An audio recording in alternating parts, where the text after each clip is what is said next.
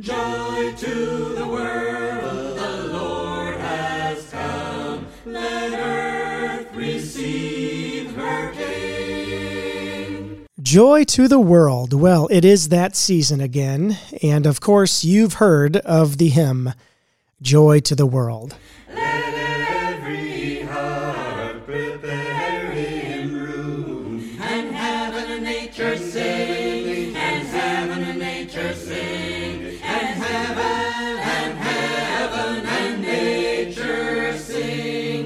This popular hymn is a favorite of many around the holiday season. Did you know that the hymn's focus is actually on the second coming of the Messiah, not the first? Reading through the different stanzas of the song certainly make this clear. Well, welcome to the Tov Podcast. My name's Levi Hazen. I have the privilege of being your host for today, as well as serving as the Executive Director of Life in Messiah International. Since 1887, Life in Messiah has been sharing the good news of the Messiah, as well as standing against anti-Semitism. You can learn more about the work that God is currently doing through our staff by visiting us on the web at lifeandmessiah.org. Well, Joy to the World was originally written by Isaac Watts, a good old Englishman, and it's based on Psalm 98. Watts actually wrote hundreds of hymns, not only Joy to the World, but also When I Survey the Wondrous Cross. Joy to the World is written about the second coming of the King, that is, the Jewish Messiah, the Jewish King, Yeshua, Jesus, his name in English. Just listen to the second stanza here. Joy to the world, the Savior reigns, let all the songs employ, while fields and floods, rocks, hills, and plains repeat the sounding joy. Stanza 3, he rules the world with truth and grace and makes the nations prove the glories of his righteousness and wonders of his love. For joy to the world, the Lord is come. Let earth receive her King. Let every heart prepare him room, and heaven and nature sing. What a wonderful song this is. And what I'd like to do is talk about that exact event. When the King comes, because indeed the King is coming, and he's coming soon. We don't know exactly when. It could be today. It could be next week, or it could be hundreds of years from now. But the Bible's clear. The King is on his way. He is coming, and as the song implores us, we need to make sure our hearts have room for him. Have you already made room in your heart for the King that's on his way? To begin today's study, we're going to start in Psalm 72. The Moody Bible Commentary tells us that Psalm 72 is a royal psalm, but it's not primarily about David or Solomon. Rather, it's a description of the Messiah. Indeed, extravagant descriptions that go far beyond David or Solomon. In fact, it was understood as messianic by early Jewish tradition, even though it's not cited in the New Testament. It has a long tradition of being messianic.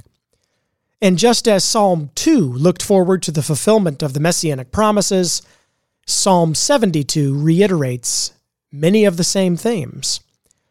It was written by Solomon, a son of David, and indeed his authorship would have evoked the hope of the Messiah within those who read it. Psalm 72, verses 1 through 4, we see a request for righteousness. This is not simply a prayer, but this is an ideation, an articulation of who the ideal King is that's coming. In verse 1, we see Solomon's desire that God would give his justice to the King. It says this, quote, God, give your justice to the King and your righteousness to the King's son. Why would Solomon desire that God give his justice to the King? Well, because God's justice is perfect. In verse 2, we see what will happen if God grants this request. Verse 2, he will judge your people with righteousness and your afflicted ones with justice. You see, the King is the only one who can judge people with perfect righteousness.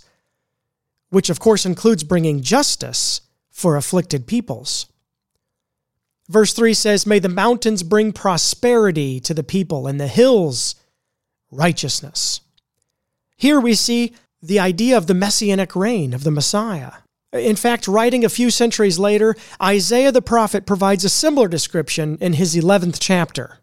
Isaiah chapter 11 tells us that a shoot will grow from the stump of Jesse. This means that out of Jesse's line, out of David's line, a shoot will grow. A branch from his roots will bear fruit. Of course, we're talking about a person here. Verse 2 says, "The Spirit of the Lord will rest on him." Now, what's interesting there is that you have the Spirit as a person, you have the Lord, and it will rest on him. This Spirit is a spirit of wisdom and understanding, a spirit of counsel and strength, a spirit of knowledge and fear of the Lord. Verse 3 tells us this future king, well, his delight will be in the fear of the Lord, and he's not going to judge by what he sees with his eyes. He's not going to execute justice by what he hears with his ears. You see, this king is intensely loyal to God, and he knows the hearts, the motivations of the people. Verse 4 says he'll judge the poor righteously and execute justice for the oppressed of the land. He is a perfect judge, providing justice for all. He's going to strike the land with discipline from his mouth, and he will kill the wicked with a command from his lips. Righteousness will be a belt around his loins, and faithfulness will be a belt around his waist. In other words, these things are such a part of the king that it's like he's wearing them as clothing. Righteousness and faithfulness. Now, when the king comes, he's going to usher in a kingdom. Of course, we've talked about that kingdom many times here on the Tov Podcast before. It's the Messianic kingdom. It's the kingdom that the prophets talk about. It's the kingdom that the king, Jesus, said, pray that it comes. It's the kingdom that's talked about in the book of Revelation. And the kingdom comes when the king comes. In fact, if you're interested in this future literal kingdom, check out our series called Demystifying the Millennial Kingdom. Isaiah 11 verse 6 describes the nature of this kingdom when Isaiah says the wolf's going to lie down with the lamb and the leopard will lie down with the young goat. The calf, the young lion, and the fatling will be together. There's going to be perfect harmony between animals in this kingdom. The cow and the bear will graze and their young ones will lie down together. The lion's going to eat straw like the ox. So we see there a harmony between animals, but it's not just between animals, it's also between animals and people. Verse 8 says, "An infant will play beside the cobra's pit, and a toddler will put his hand into a snake's den. None will harm or destroy on my entire holy mountain, for the land will be as full of the knowledge of the Lord as the sea is filled with water." Verse 10, "On that day the root of Jesse will stand as a banner for the peoples. The nations will seek him, and his resting place will be glorious." Of course, his resting place is in Zion, Jerusalem, the holy mountain.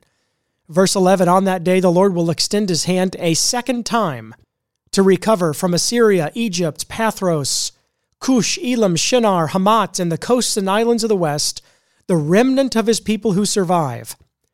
Now, this is a fascinating verse. Isaiah chapter 11, verse 11, tells us that on that day, in other words, when the root of Jesse stands as a banner for the peoples in Jerusalem, the nations are going to seek him. Jerusalem's going to be glorious. And it says when that happens, he's going to extend his hand a second time to recover the dispersed of Israel, to collect the scattered of Judah. This is what it says in verse 12. He'll lift up a banner or a rallying point for the nations and gather the dispersed of Israel. He'll collect the scattered of Judah from the four corners of the earth. Now, we've talked about this before on the Tov Podcast, but this is crucial that Isaiah says it's a second time. Starting in about 1882, the Lord began to call the Jewish people from all over the globe back to the Promised Land. In 1948, the nation of Israel was rebirthed again. No other time in history has a people been exiled from their homeland for so long and been brought back to live in it. No other time as history had a people's original language been dead for so long and the language been revived again. It is absolutely clear to anyone willing to listen that God is working among the nation of Israel today.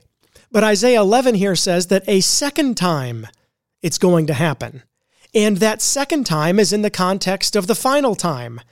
It goes to reason, since the second time is the final time, the time of blessing, the time of coming into relationship with God, the time of spiritual restoration for Israel, talked about here in Isaiah 11.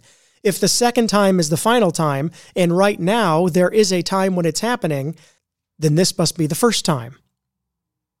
And so you ask yourself, okay, if the second time is the final time, and the second time is not right now, the second time is a time of blessing, and we're not there right now, Israel's not in the right relationship with God, as she will be on a national scale in the future, what's happening right now? Well, what's happening right now is that Israel is being gathered together in unbelief, just as Ezekiel 37 and the Valley of Dry Bones vision tells us she would. She's being gathered together in unbelief to be brought into a covenant relationship with God himself. She's being gathered together in unbelief so that the Lord can put her through the refining fire that needs to happen to bring all Israel, Paul says, into a saving relationship with himself. So is the current modern-day Israel the Israel we see described in Isaiah 11? Well, no, they're not there yet. But does that then mean that God is not working among the present-day nation of Israel? Absolutely not. That's a non sequitur. In fact, what we see today with the people of Israel and the nation of Israel is exactly what we would expect if the Bible is true. You can learn more about Ezekiel's vision of dry bones and how the Lord will call unbelieving Jewish people back to the land in stages by listening to the Tov Podcast titled, Will the Dry Bones Live Again? We take an in-depth look at Ezekiel 37. Regardless, what we're seeing here is that this Davidic king will return, and when he returns, it's joy to the world, for the king has come. And he's establishing his righteous reign. He's establishing his justice. He's establishing his throne. So we learn from Psalm 72 and Isaiah chapter 11 that when the king comes, he establishes his kingdom. Obviously, we're not there yet. Now, what's really fascinating is that this kingdom is going to have borders. And even though the king is going to reign over a specific land with borders, the knowledge of the Lord, and indeed his reign, extends all over the earth. Verse 8 of Psalm 72 says, May he rule from sea to sea, and from the Euphrates to the ends of the earth. The specific reference here from sea to sea is from the Mediterranean Sea to the Dead Sea. And of course, from the Euphrates, that's a river, to the ends of the earth. These borders that are mentioned also match the borders mentioned in Psalm 89, another wonderful messianic psalm that talks about the future son of David coming to rule. Psalm 89 verse 25 says, I will extend his power to the sea and his right hand to the rivers. In other words, from the river to the sea, a Jewish king is going to rule over thee. Now, surely you've already noticed that there's an anti-Semitic chant going around that says, from the river to the sea, Palestine will be free. What's happened here is that the enemy of mankind has simply taken the words of Scripture and completely twisted them, as he does about all kinds of other subjects. The Bible says in Psalm 89 that from the river to the sea, the Messianic king is going to rule. However, when the enemies of God and the enemies of Israel chant from the river to the sea, what they mean is the extermination of the Jewish people. And if the extermination of the Jewish people happens, then Satan has succeeded in completely thwarting the plan of God. For it also says in Psalm 89, verse 36, that his offspring, David's offspring, the Jewish people, will continue forever. His throne like the sun before me, like the moon established forever, a faithful witness in the sky. Jeremiah chapter 31 also says the same thing. Jeremiah chapter 31, starting at verse 35, says, This is what the Lord says, the one who gives the sun for light by day, the fixed order of moon and stars for light by night, who stirs up the sea and makes its waves roar. Yahweh of hosts is his name. If this fixed order departs from my presence, this is the Lord's declaration, then also Israel's descendants will cease to be a nation before me forever. A couple weeks ago on the Tov Podcast, Wes Tabor was a guest, and we talked about this reality that Israel's enemies want to completely wipe them out. And if they succeed in doing so, then the enemy has made God out to be a liar. And so from the river to the sea is a twisting of God's truth, talking about the extermination of God's people. From the river to the sea, Palestine will be free, is what they say. The scriptures teach something different. The scriptures teach that, number one, you cannot annihilate the Jewish people. Number two, it'll be a Jewish king who rules over a reestablished Israel and the Messianic kingdom. The enemies of God hate this. Why? Because Satan hates it. Satan knows the Bible. He knows that the king is coming to set up a kingdom. He knows the borders of this kingdom. He knows that Jesus' throne will be in Jerusalem someday.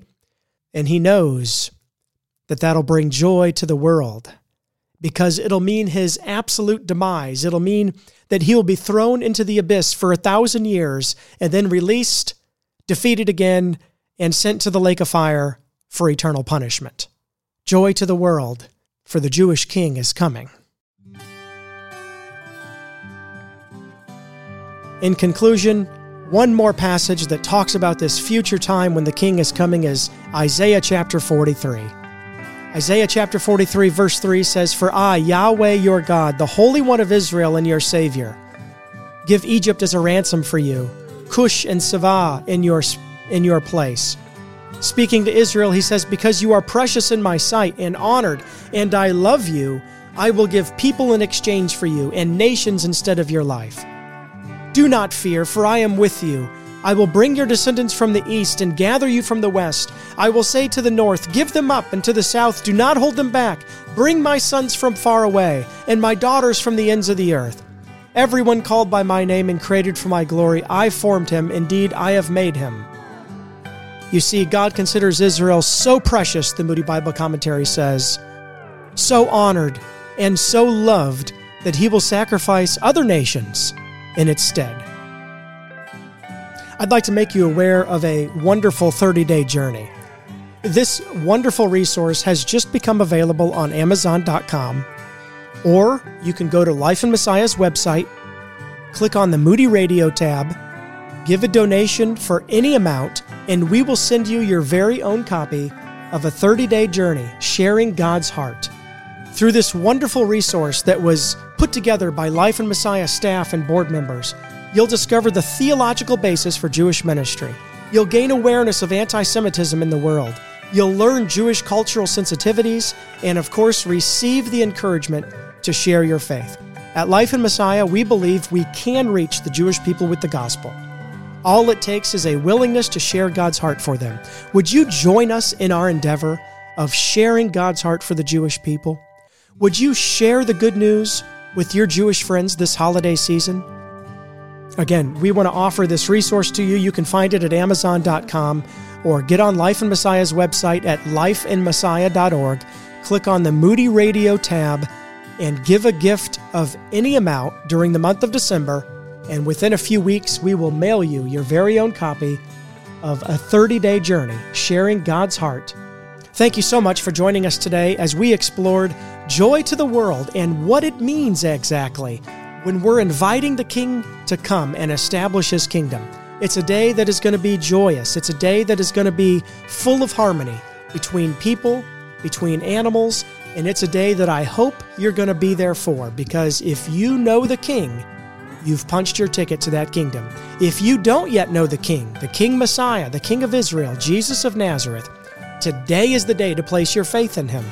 Otherwise, if the King comes to establish his kingdom and you're on the outside, that's where you're going to remain. And trust me, based on the Bible's descriptions, you're going to want to be part of this kingdom.